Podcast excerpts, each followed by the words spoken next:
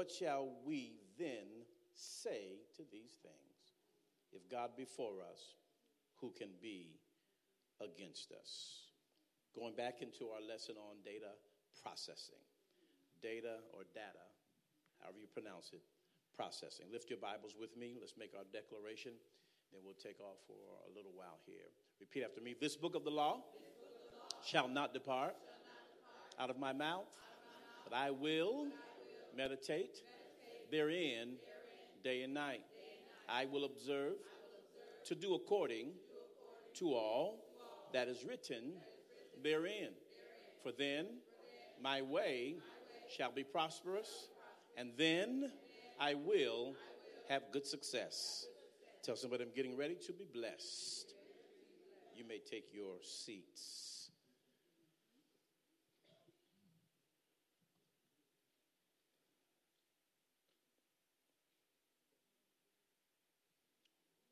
Data processing.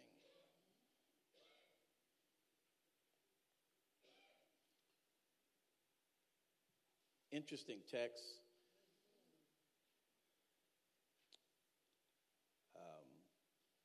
we have um, set a good foundation, I believe, um, by what we have opened up with a couple of Wednesdays ago, a couple of weeks ago, shared with you that our purpose of this lesson is um, related to decision making, understanding that decision making is critical to the action that will be taken.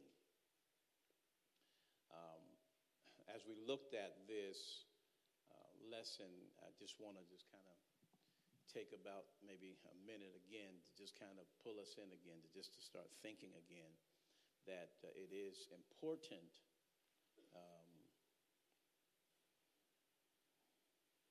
that we have the right responses to the things that we're facing, the things that we're facing either directly or the things that we're facing by way of hearing, reading. It's important that we have the right response. Now, I'm talking to believers now. It's important that we have the right response. One of the things that I want is I want to be able to have um, a foster or build a congregation where we have the mind of Christ, we have the love of God, and we have the power of God to represent Him well. I want that badly. I want to see people healed. I want to see people unhooked from stuff. You know, I want to see people really, really delivered. You know, I want the joy of the Lord really to be the strength of God's people. Happiness is relative in the sense that when you look at it from one natural aspect, happiness is based upon what is happening. I'm happy if things are going well, but if things are not going well, then I am not happy. That's based upon the natural understanding of happiness.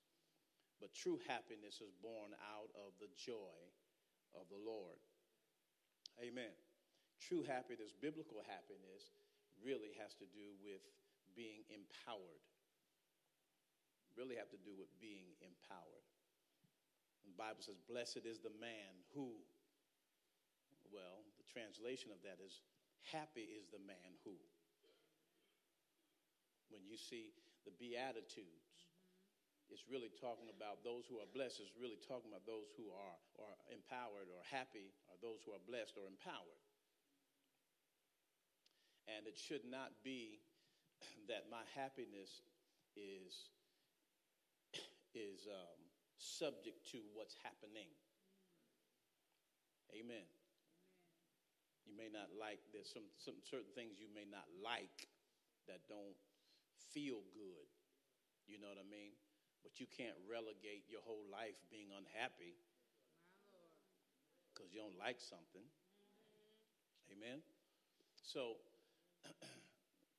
you know, it's my desire to see the people of God filled with joy and happy, if you will, from that perspective that I just kind of laid out there. Amen? That sounds like rain. Is it so? All right, we're going to keep flowing. Thank God for the rain. Hallelujah. Happy for the rain. Amen. Um, that's my desire. I want to see the people of God enjoying their life. Really, really enjoying life. It's, it, it, can't, it, it shouldn't be a drudge or, or shouldn't be just so hard. So hard being saved, man. Just hard. That is such a bad testimony and witness of our God. It is such a bad witness. Not when we hear He has provided us with everything we need. You know, you know, it is the will of God. I think John told us this that uh, it is the will and wish of God that none of us would make any errors at all in life. That none of us would, would fault, none of us would err, that none of us would make any mistakes, none of us would miss the mark, none of us would sin, but that we'd all be right on target. But uh, the good thing about that is because we are being perfected, we're better than we used to be, but we're not perfect yet, but we're being perfected. We serve the perfect one, so in him we are perfect.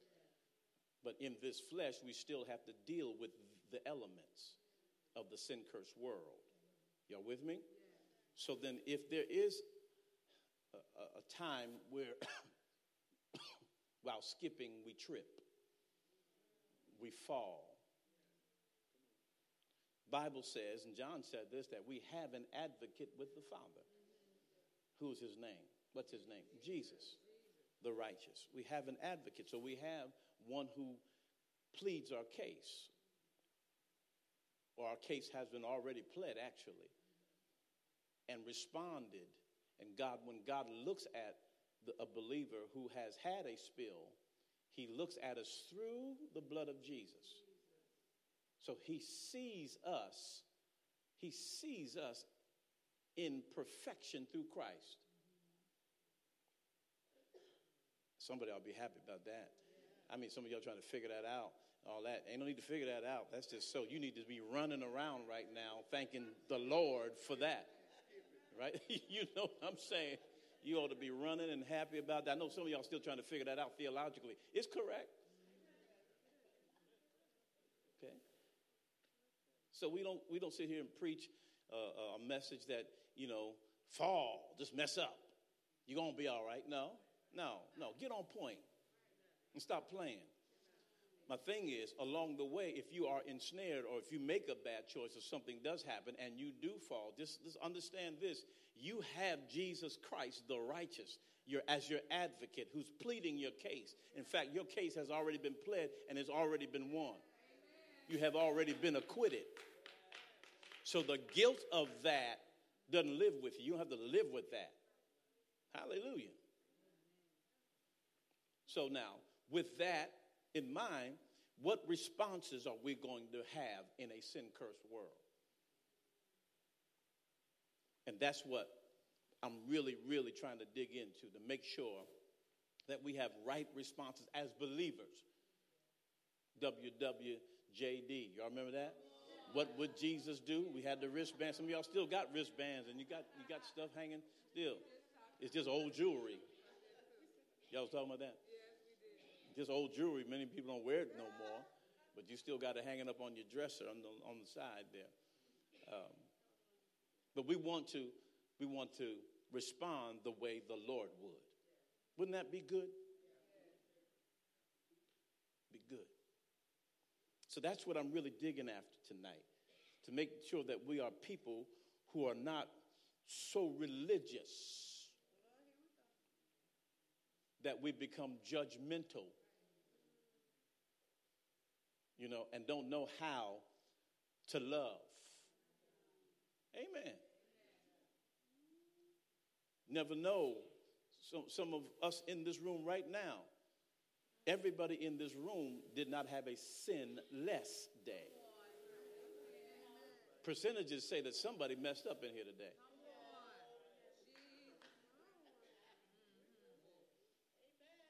Amen. Yeah, the percentages say that somebody messed up and blew it today. In this room, not just those who didn't come feeling guilty, talking about those who in here.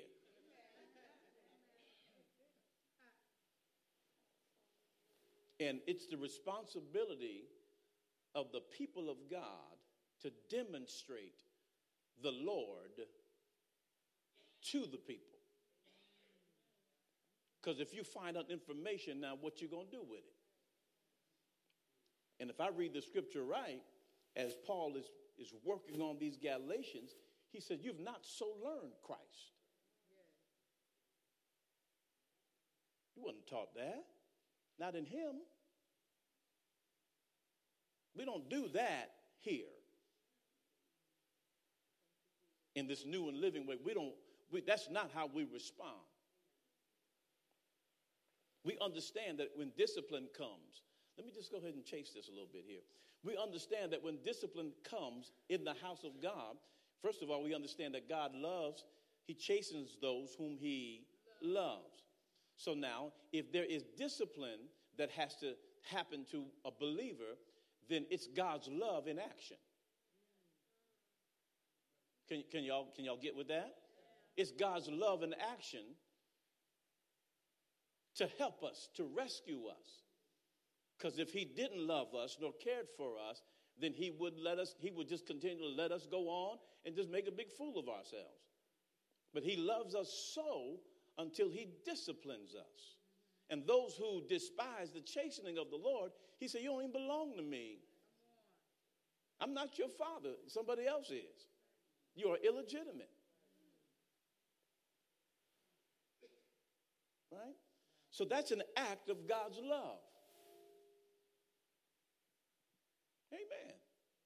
So God doesn't discipline us to destroy us.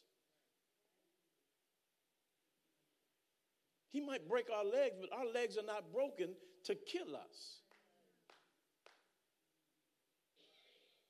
Now just kind of follow me on this here. I want us, if, if we get it right in here, we can get it right out there. Who wants to come to a church representing Christ who is so stuck and steeped in religion that there is no room for improvement.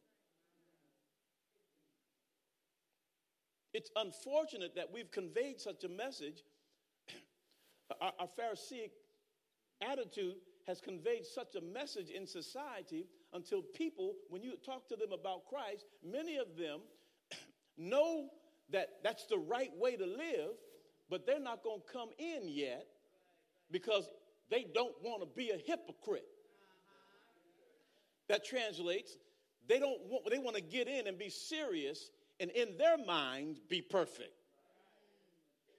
We have fostered that.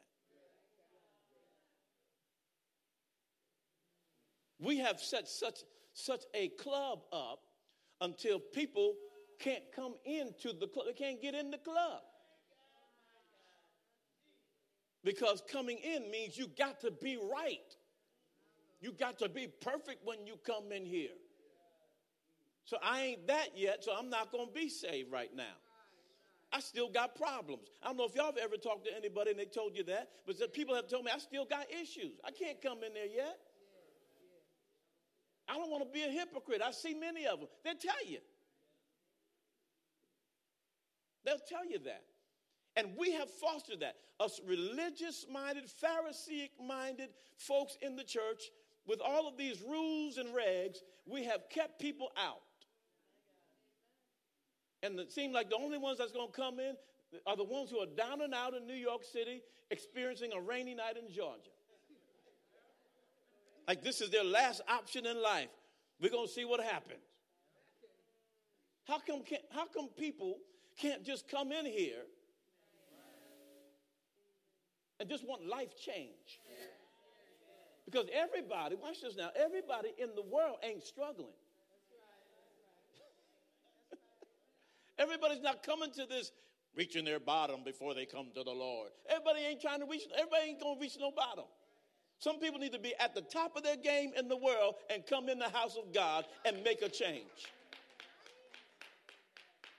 Trump know he need to be saved. I've never heard of a man can make money like that man can make money. The man can make money. He will file bankruptcy as a strategy and use it to his benefit.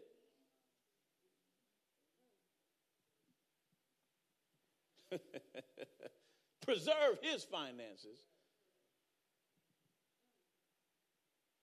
Have other people making money for him. But anyway, he need to be in the kingdom. Okay, so this this this lesson that we're in is, is so important to having right responses to the data that's all around us. Everything's talking around us. Everything. Everything's talking, having, making sounds, movements happening. Things are happening in the body of Christ and outside of the body of Christ. What shall we say, 831, to these things?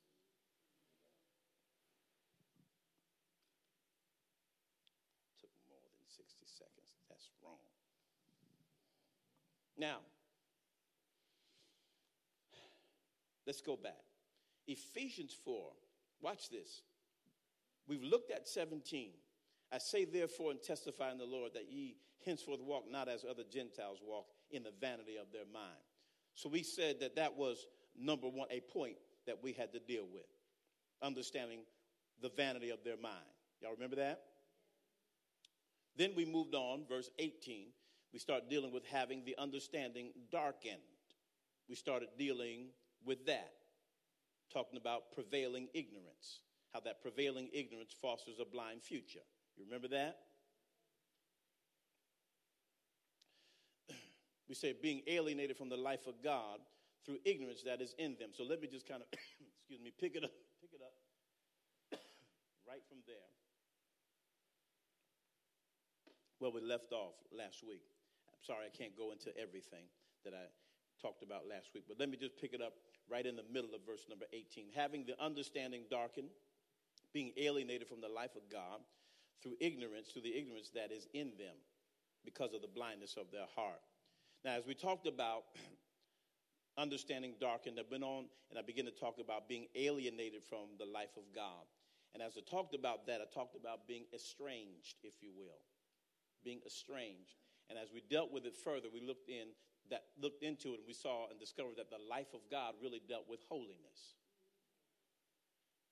that God's lifestyle is a lifestyle of holiness. So now, Paul is telling these Galatian believers that they are no longer who they used to be. They now have a covenant with God. So now, having a covenant with God means that there has to be a life change. And the biggest life change for them will be in their mind. Verse 23, being renewed in the spirit of their mind. So we're getting there. What we're doing now is seeing how Paul has to remind them by showing them the contrast of two lifestyles. He says now, you're no longer what you used to be, so now you don't operate in the vanity of your mind. You're no longer who you used to be,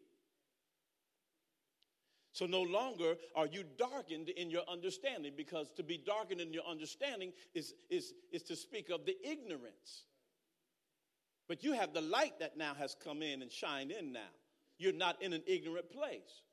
He's talking about that. He's showing them the contrast.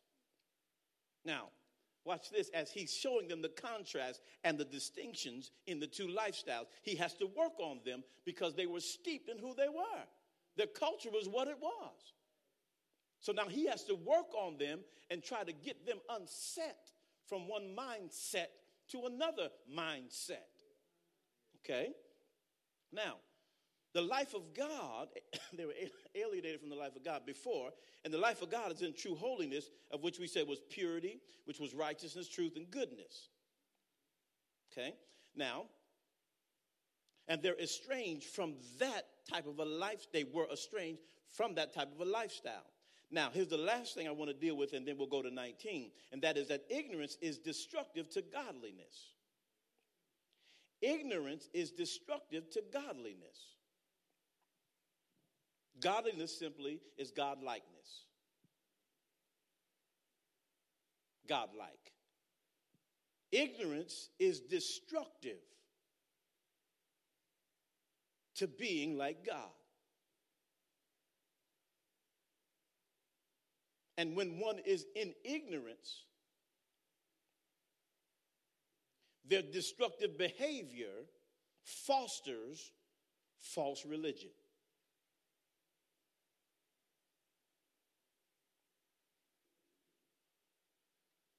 That you can get established in erroneous thinking.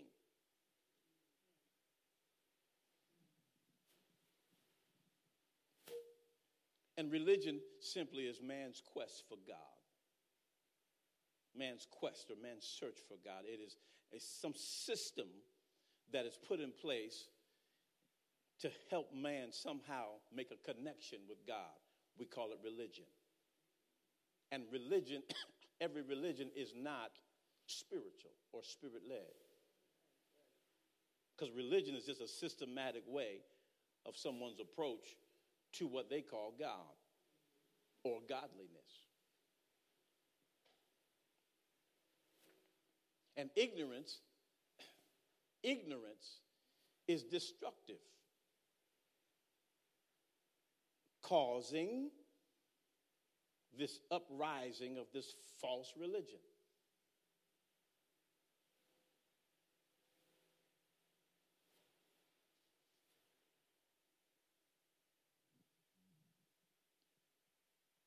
In essence, because I got to move, in essence, verse 18 really is talking about having a dulled perception. Now,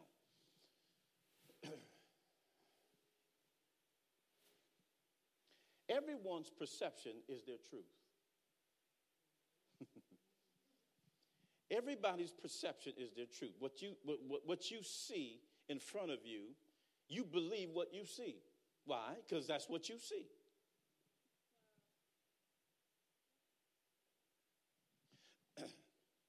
People instinctively, humans instinctively, they believe that one and one is two. They believe instinctively that if there's a cause, then there's an effect. One and one is two, two and two is four. And logically, people do that and they come up with their answer, their resolve. And based upon their resolve, that is what it is. So what they have perceived becomes their truth. And then when you tell them that one and one is not two, they tell you, you're not telling me the truth. Because they didn't want to show you. Let me show you. See this? See that? It's got to equal that.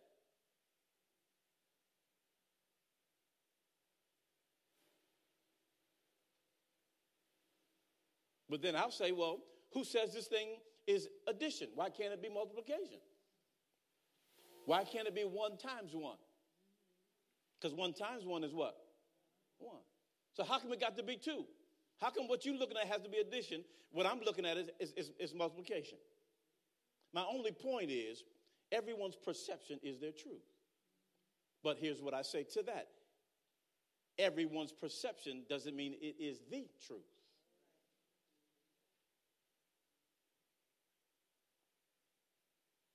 So there are a lot of false religions that have popped up out of people's, watch this now, out of people's innocent motives. Innocent motives. Say that right. Trying to get this tongue working tonight. Out of people's innocent motive. How about that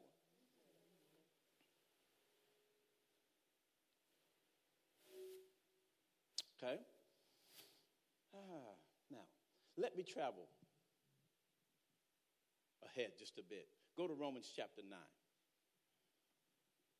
I was sharing, I was trying to pull this scripture up when I was sharing in, in, in the uh, MTI class uh, dealing with character. and I was trying to pull up this scripture, and I couldn't, I couldn't call it right. I had everybody going. I think we went to 1 Corinthians 9 looking for it, but uh, and I couldn't call it right because I was wanted to deal with conscience, and I couldn't call it right that particular night. I said I'll get back to you on it. Some of y'all remember that was in class about a month or so ago. Remember I was talking about that? It's Romans 9. Hallelujah. Look at what it says in Romans 9. Keep on, keep on the burner what I was just talking about now, about perception. Paul says in Romans chapter 9, verse 1, King James Version first, I say the truth in Christ. I lie not. My conscience also bearing me witness in the Holy Ghost. Y'all see that? Look at what the Amplified says. I am speaking the truth in Christ, Paul says. He says, I am not lying. He says, My conscience. Now, watch this. He says, My conscience, and then in brackets, it says, enlightened and prompted by the Holy Spirit, bearing witness with me. Now, I wanted to bring that here because this will help us to transition in those two words I told you about last week debauchery, right, and seared. Okay. I bring this because I'm talking about perception now. People's perception is their truth, but it's not always the truth. Paul says in, in, in, in 9 and 1, King James Version, he says now, my conscience, I tell you the truth, he says, I lie not, my conscience bearing me witness in the Holy Ghost. The Amplified, that brings it out, amplifying it, he says, my conscience, and then he says, enlightened and prompted by the Holy Ghost. Now, let your conscience be your guide is not always a good statement. We have lived by that. How many of y'all heard that before? Let your conscience be your guide. Now, I get that, but, but many times, if you have an unrenewed mind and the Holy Spirit, oh my God, is not flowing through you, then your mind is not enlightened, nor is it prompted by the Holy Ghost, which means your conscience is as good a guide as it has been set up or shaped. Okay? Watch this now. Here we go.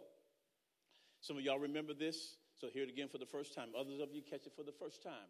Our conscience is shaped by four factors.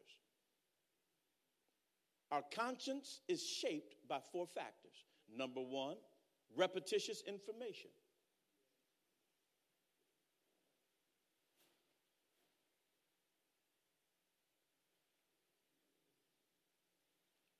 Number two, the environment that you grew up in or live in.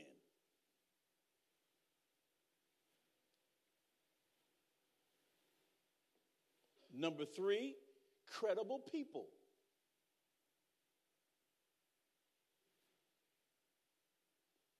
And number four, experiences. Again, our conscience is shaped by four factors. Number one, repetitious information, what I hear over and over and over again. Number two is shaped by, excuse me, the environment that I grew up in or live in.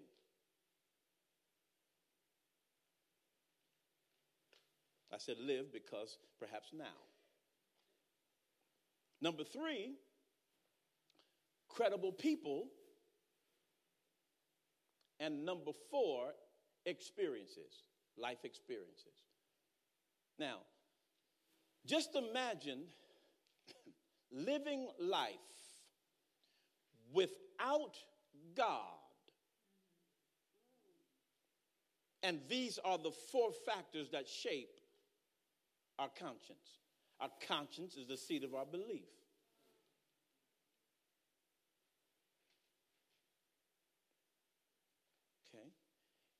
Our conscience is the decision making part of my mind.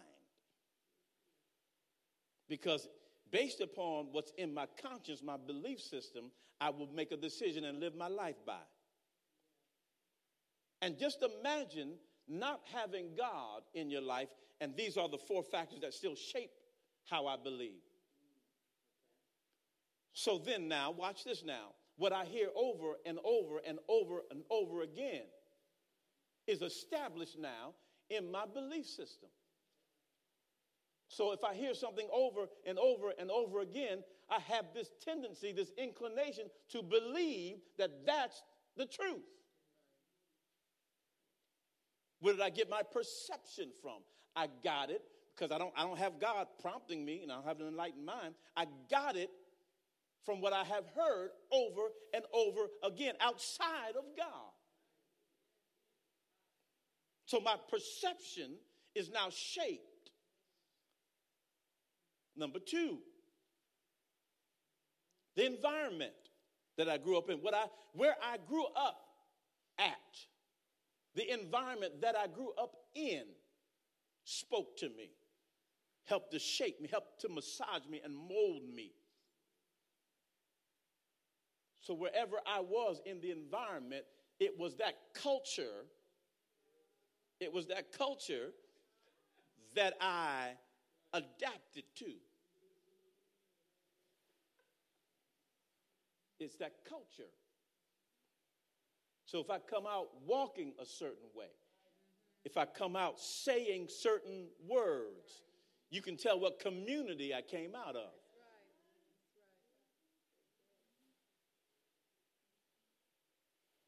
If I start processing, you can tell what street.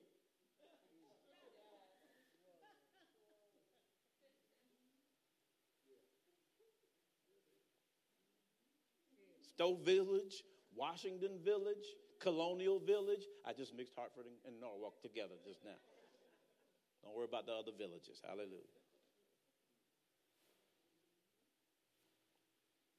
Yeah, the environment. I don't want to swear, but that's the culture. That's what we do over here to get our point across. That makes me in. The colors that I'm wearing. Okay? Y'all with me? The tone that I take when I talk. Everybody say the culture. It shapes how I believe it shapes my perception. Now, just imagine living in that type of environment without God. You see how that can, that can you see how that can shape how you believe? Number three, credible people. Whoever, okay, let's take it to the house. Okay? Our society today predominantly is a fatherless society. So, with that in mind, I'm not saying that fathers that, that all fathers are, are, are not in the home. I'm just saying that the majority of the fathers are not in the home with their with their spouses and their children. Okay? Not a knock nor a judge, I'm just pointing out. Dawkins and Dawkins said, I'm just saying. it's a group, they had a song out, say, I'm just saying. Saying. Now, it is now the mother who raises the children. And if you see that a lot in the home, here's what happens now. I, there are mothers who walk around now who, who have brought up their children, raised their children, raise you raise cattle, who have, who have trained their children, brought their children up. That's just being technical, right? And they have taken on the role as the, number one, head of the household. And I've heard some mothers say, I'm the mother and the father. It's not true. Because not, there's no grace of a father on a mother. Now, you, you can debate that, but that's okay. You am who you am.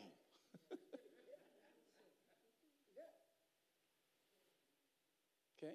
So now we have mothers who have raised their children or, or brought up their children now, right? And our society is such now that uh, uh, uh, uh, uh they're the credible voices in society. Now, then you have a man who is in his place, in his position, on his post. Either he started that way or he got on track and got that way. Now, he has to now fight to take the role that he was born to walk in.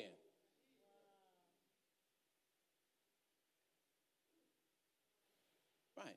Now, just think now, I'm just, I'm just kind of, I just brought that, but there are other scenarios. That's what, that's where, that's, that's what we're living in, okay? Those are the credible voices, right? Now, watch this. Policemen are credible voices. Why did I say credible? Because they're known. They have been made to be to make themselves known. Teachers. Oh, teachers. Oh, come on. Teachers, teachers. In our school system, there's, there is so much now being allowed in. There is a world, let me say this right now. There is a world view through philosophy and anthropology that comes in now.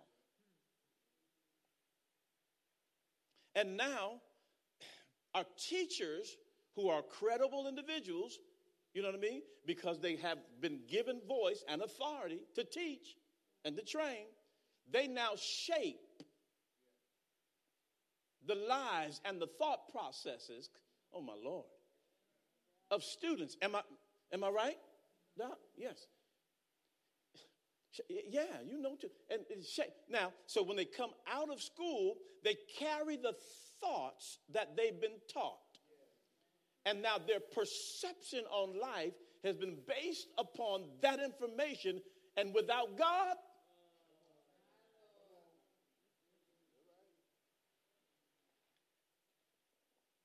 y'all with me?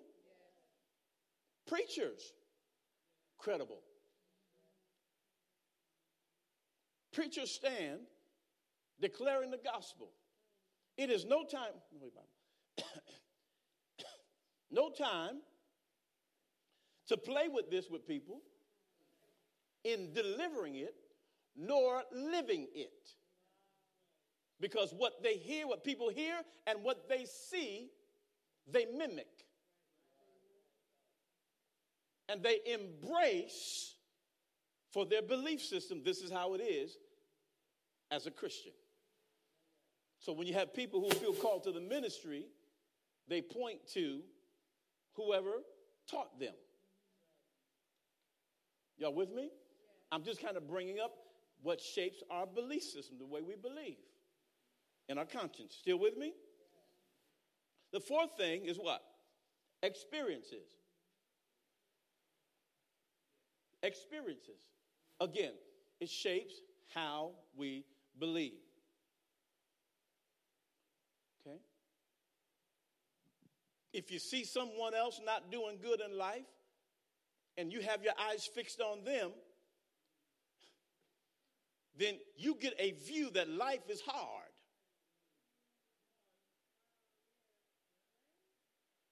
Without God, Okay, y'all with me, right? Now, let's dig. Look at verse 19. Go back to Ephesians 4. Who being past feeling have given themselves over unto lasciviousness to work all uncleanness with greediness. Can I deal with that real quick? Everybody say debauchery. debauchery. Everybody say seared. seared. Now, as I'm talking about conscience here, talking about conscience, I'm talking about our seat of belief, my decision making maker. Okay? Paul is telling these born again Gentiles about how they used to be before they were born again. He's warning them that you are born again now. Your behavior is not like you used to be. He points out here in 19, excuse me, who being past feeling. That phrase connects it now to this debaucherous, seared conscience. Debauchery deals with this excessive, immoral indulgence in sensual pleasures. Everybody say excessive. Okay. Now, Paul is getting after something here. He's talking about this excessive, immoral indulgence in sensual pleasures, debauchery. Okay, I'm to keep building this real quick. When he deals with seared, when I say seared, because that's a part of this, is talking about, of course, we know, we heard the scripture, we saw the scripture seared with a hot iron. When, when everybody think in terms of seared, they think about, you know, seared. On, you know, with a, with a hot iron, you know, just scorched like over the top. And then you think about food, right? Searing in the scriptural context deals with being dried up, withered. Now, watch this now. To be calloused or unfeeling.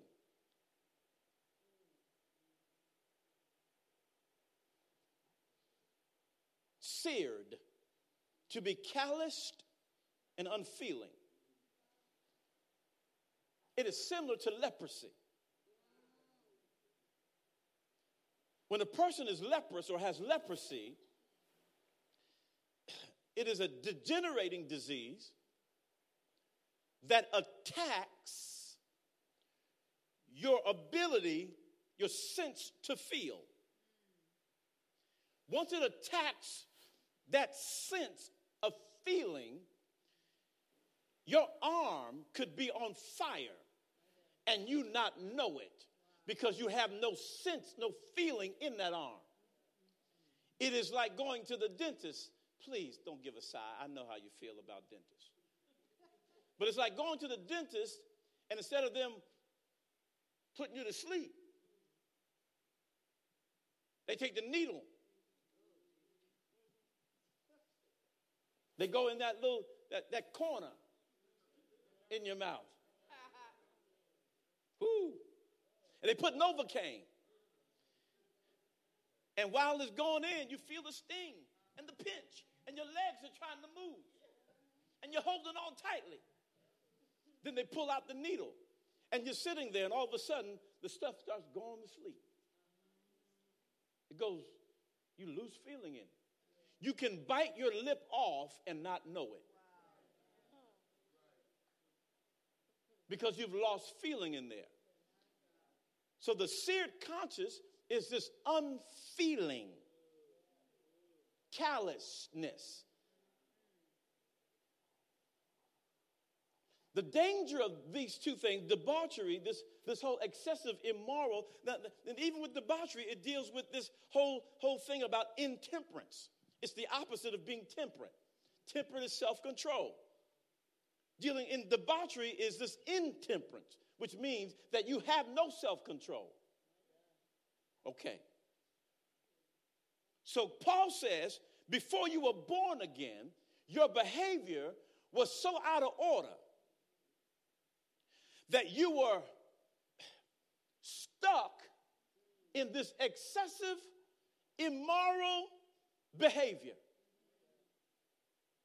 this sensual behavior where you were out of control. You couldn't stop yourself. Further down, when he talks about greediness and lasciviousness, what he is saying is, is that your conscience was so dead, out of control, out of order, until not only were you excessive in your immoral behavior, in your sensuality, you were greedy and lascivious, which means you were very sexual, and, and it increased. Oh my God. Let me say, Lord, Lord, help me say this right. It increased to the point where it got to be lewd, and you start creating nastiness. In other words, it may have started off one way, but you couldn't stop yourself. You were greedy, sensual, and it turned into something else, and it kept getting weirder and weirder and weirder and weirder. Yeah. Paul says you were so out of control. You couldn't feel yourself going out of control. But you were there, and everything you were doing, you thought you were all right, thinking it was going to bring you to a better place. It was called deceitful lust. Deceitful lust is the lust that fools you, making you think that you're feeling good, but all along it's corrupting you and destroying you on the inside. I'm just giving the overview now because I got I got I got to rush. but this deceitful lust is corrosion that continues to travel through your systems in your body in your life. You think the more you get, the better you feel, not understanding that by the time this thing gets done with you, you're going to be raggedy without anything. You know, you, you're going to be a mess in life. Paul says, You have been rescued from that.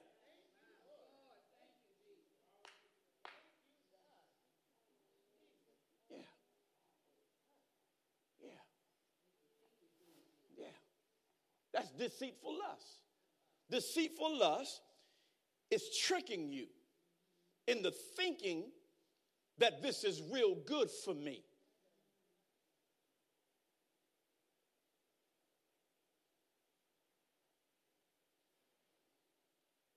Y'all still with me? Now, can I take it one more? Other, yeah, one more place. Okay? This debauchery, this intemperance, this excessive uh, sensuality, immoral sensuality, with a seared conscience unfeeling, dead.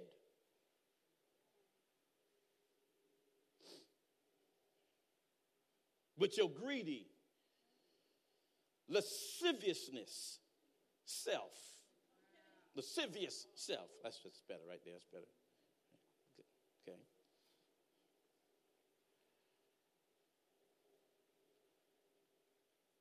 Don't realize that you're out of control and under the control of another.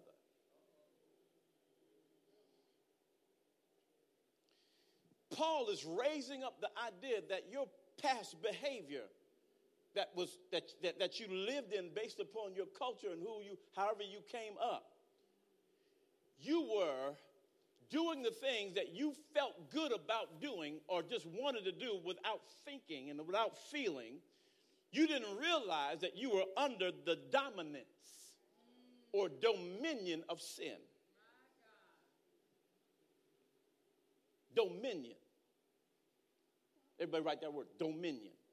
Because that's what Paul is telling them that you were dominated by sin before you got saved.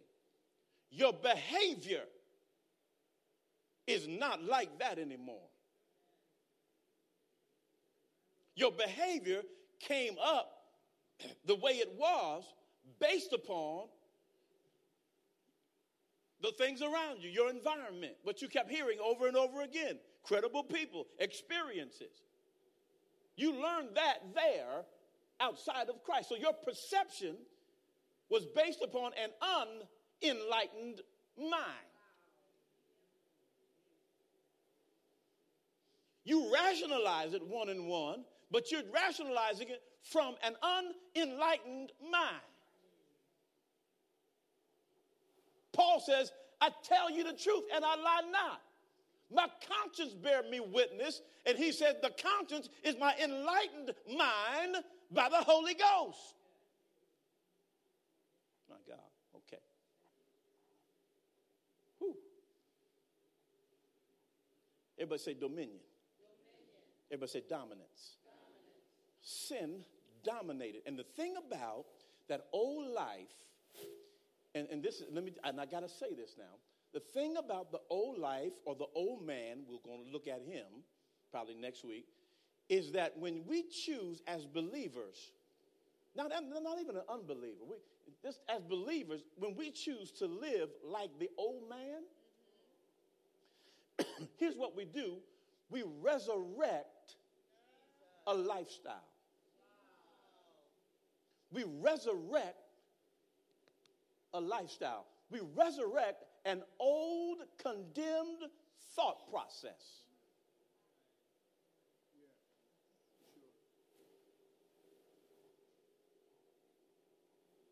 And as a believer who has resurrected an old condemned thought process, we now run the risk now of the dominance of sin.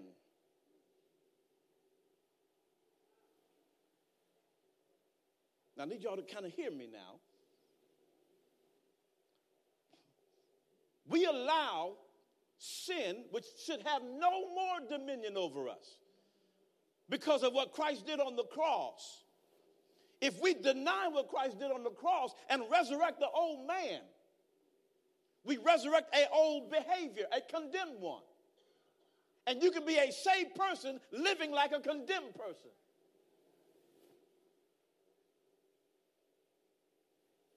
Oh, Pastor, I don't believe a, a, a saint can be lascivious. Now, are you talking about saint in its purest form and action, or are you talking about saint in its title?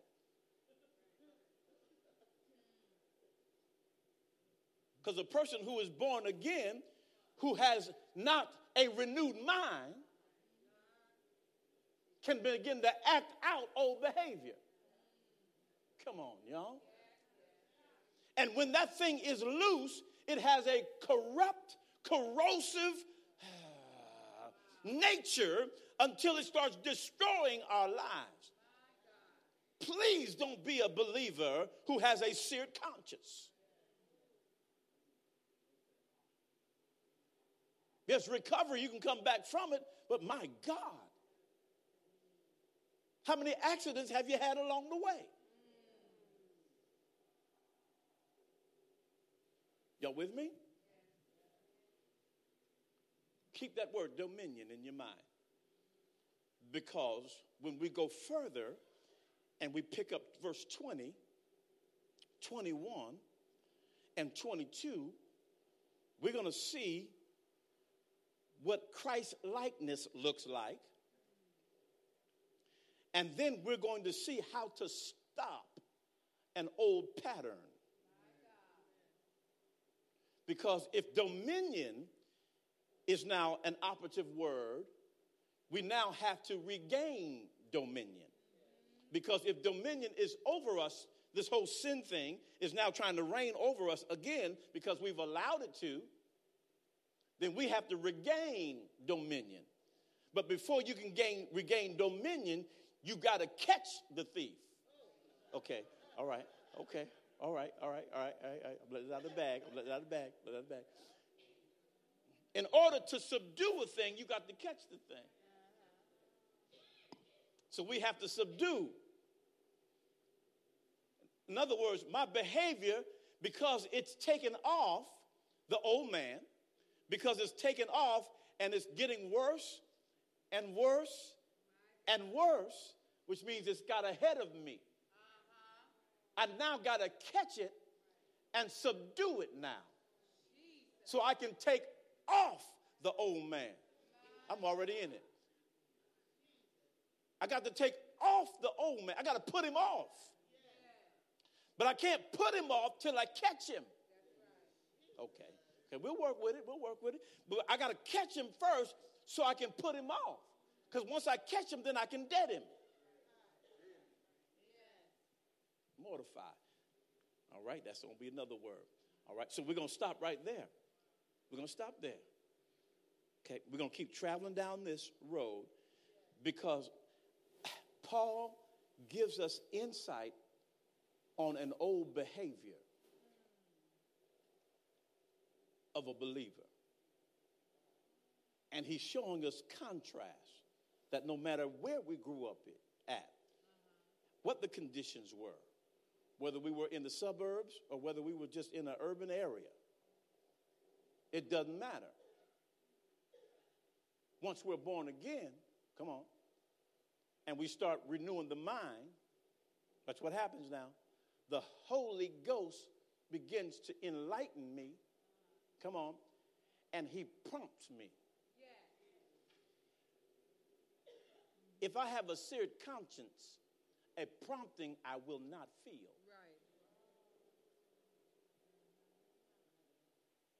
You don't feel a prompting if you have no feeling. Does that make sense? If you have no feeling, can you feel a nudge?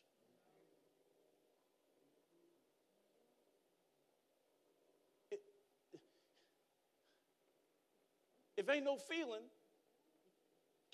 can you feel a pat? No, you can't, you can't feel a nudge. So you can't experience a prompting of direction if you have no feelings.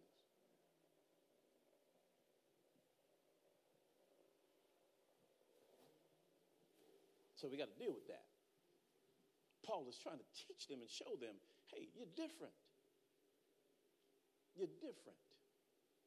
So be different. And the difference is be renewed in the spirit of your mind because when you're renewed in the spirit of your mind, come on, you know what to say uh-huh. to these things. Because I'm trying to tell you, the things that are out here that are negative are out there to try to bring you back down.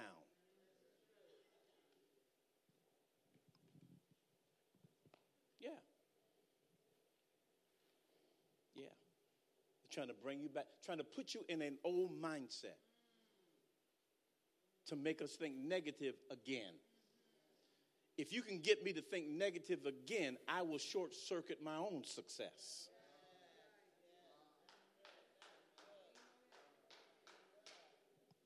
I will sabotage my own destiny. Stand, y'all, stand before I keep I say too much.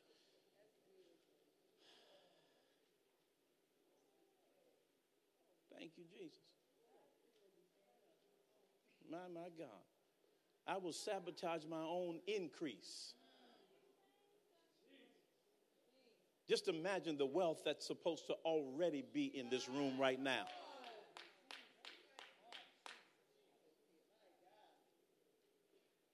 Don't tell nobody, but just take a second. I'm not going to let you stay there long. But just take a second and begin to think about what you did to sabotage something in your life. You something was. Come on, let's go there. I'm, I'm going to bring you out. I'm not going to let you stay there, but I need you to go there. Go there for a few. Go ahead. Go travel a couple seconds. I know you're scared. Okay. Because I'm only reason why I'm having you look at it is because if you're still in that behavior, we got to get out of it. There's a consciousness now that has been brought to the floor.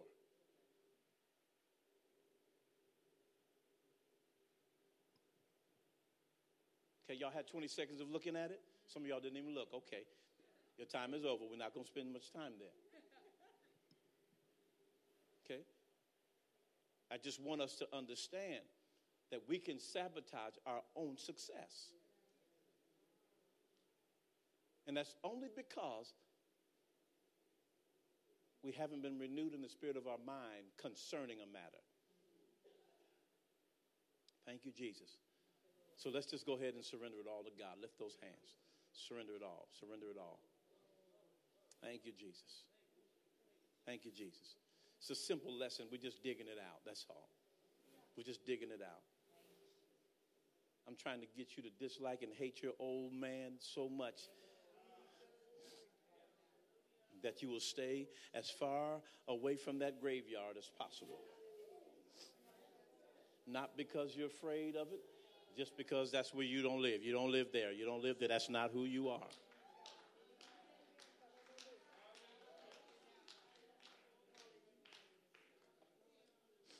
Hallelujah. I'm not trying to be insensitive, but you don't need to drop no flowers off on that one. Hallelujah. Hallelujah. Hallelujah. Hallelujah. If God has removed our sins as far as the east is from the west, hallelujah. He don't go to visit them, I ain't either. Hallelujah. hallelujah. Hallelujah. Now just go ahead and, and pull in the victory in your life. Come on, pull in the victory. Come on, just declare that you're a good thinker. You're a good decision maker. I know what to say to these things. Come on, come on, go ahead. Give yourself permission to declare the will of God over your life. Thank you, Jesus. I'm not talking to your, your old man. I'm talking to the new man. Hallelujah. I'm talking to the renewed person in you, the one that has been regenerated. I'm talking to you now. Hallelujah. Give yourself permission to live it. Hallelujah.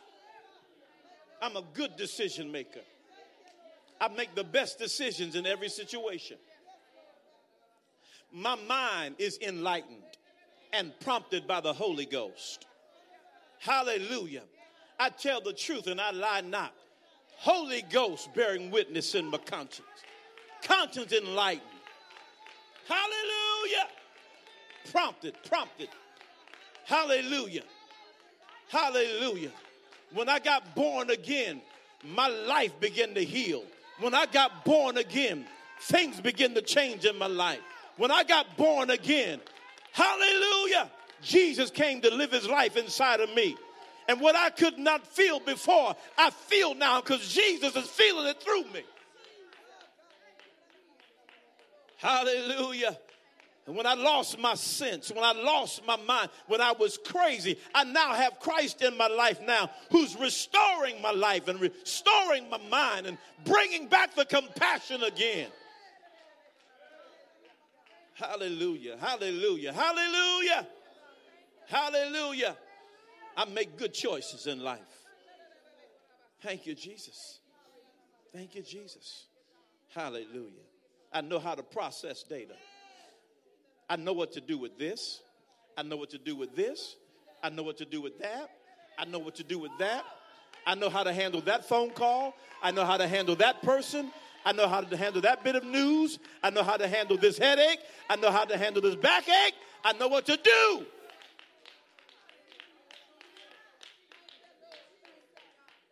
Hallelujah. I need a job. I know what to do. Need some money. I know what to do. I need a seed. I know what to do. Hallelujah. Hallelujah. Hallelujah. Hallelujah. Hallelujah. I love being unmarried and single. I know what to do. I want to be married. I know what to do. Hallelujah. I know what to say. I know how to behave. I know how to handle myself. I know what to do with that data that's coming up on the inside of me. I know what to do with it.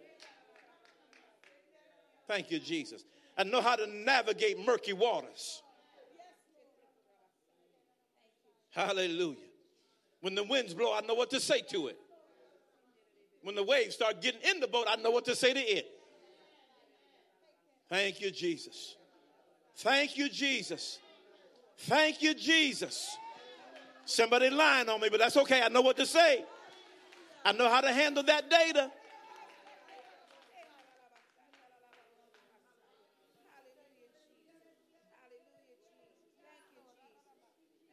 Hmm. Hmm. Hmm. Got the grace of God on me. Hallelujah. Hallelujah. Hallelujah. Father, we bless you tonight and we thank you. We know what to say to these things. Mm, mm, mm, thank you, Jesus. Thank you, Jesus. Thank you, Jesus. Hallelujah. Thank you, Lord, for putting those two doors in front of us death and life. You said choose life. Ain't no problem. I know how to make a decision. Thank you, Jesus. I know the right opportunity when I see it. Thank you, Jesus. I know what direction to go in. Thank you. I'm at a crossroads, but I know what to do. My eyes are on you, God, and I know you're going to direct me. Thank you, Jesus. Thank you, Lord. Know what to do. Never trapped. Never stuck. Come on, y'all. Come on, come on. Never stuck.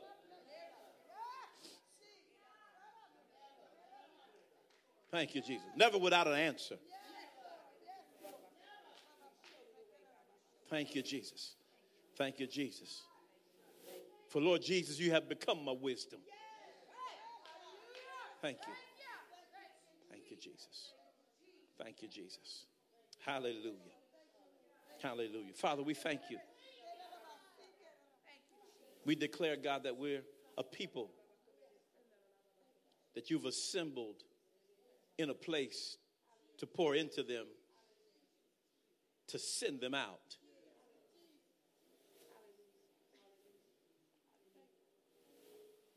We believe, oh God, that this assembly is one that you can trust,